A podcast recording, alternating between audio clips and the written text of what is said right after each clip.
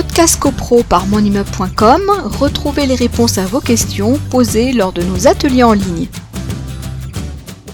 Alors, dans le règlement de copropriété, donc on a euh, deux catégories euh, de parties. On a les parties communes et les parties privatives. Et dans les parties privatives, on avait la jurisprudence de 1991 qui a été euh, codifiée par la loi Elan. Ce sont les fameux lots transitoires. Parce que les parties privatives, en fin de compte, ce sont les lots physiques qui existent. Ça peut être un appartement à usage d'habitation, ça peut être un local commercial, très souvent évidemment en rez-de-chaussée, mais ce sont également les lots accessoires, caves et euh, parking, box tout ça, ce sont des parties privatives, mais des parties physiques. Et à côté de ça, vous avez les lots, ce qu'on appelle les lots transitoires. Les lots transitoires, ce sont les droits à construire.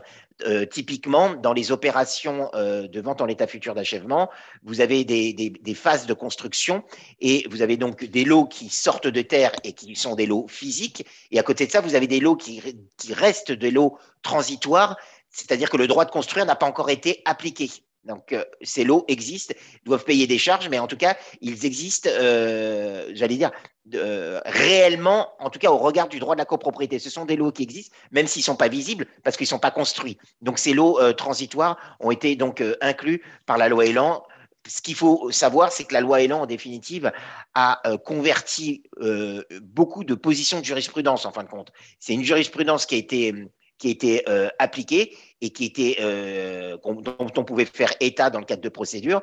Et la loi Elan est allée, euh, pour un certain nombre de ces euh, positions jurisprudentielles, les convertir en articles. Donc oui, alors justement, tu vois, dans, dans, mon article, là, j'ai repris cette idée de la base légale jurisprudentielle qui, qui, est issue donc d'un arrêt du, du, 14 novembre 1991 qui, bah, qui, qui, définissait les, traits spécifiques du, du lot transitoire. Et donc là, c'est pour ça que maintenant, bah, ça doit être euh, repris. Euh, alors parfois, c'est qualifié de lot d'attente, parfois c'est qualifié de lot par anticipation. Voilà, donc ça, c'est pas toujours lot transitoire. Le lot par anticipation, c'est vrai que c'est utilisé moins couramment, mais c'est vrai que le lot d'attente plus, lot transitoire, lot d'attente, euh, c'est la même chose. voilà. Alors, ce qui est important de savoir, c'est qu'un lot transitoire, comme il existe, lorsqu'il va être édifié et donc réellement se transformer en lot physique, il n'y a pas besoin de vote en assemblée générale, précisément parce qu'ils sont prévus par le règlement de copropriété. Euh, si j'apporte cette précision, c'est lorsqu'on veut effectuer, par exemple, des travaux euh, qui touchent les parties euh, communes, même si c'est des travaux sur parties privatives mais qui touchent les parties communes, il faut une autorisation en Assemblée générale. C'est l'article 25b. Tous les travaux qui concernent les parties privatives mais qui ont des répercussions sur les parties communes, parce que modification de façade, par exemple, eh bien, doivent requérir au préalable une autorisation en Assemblée générale. Ce n'est pas le cas des lots transitoires.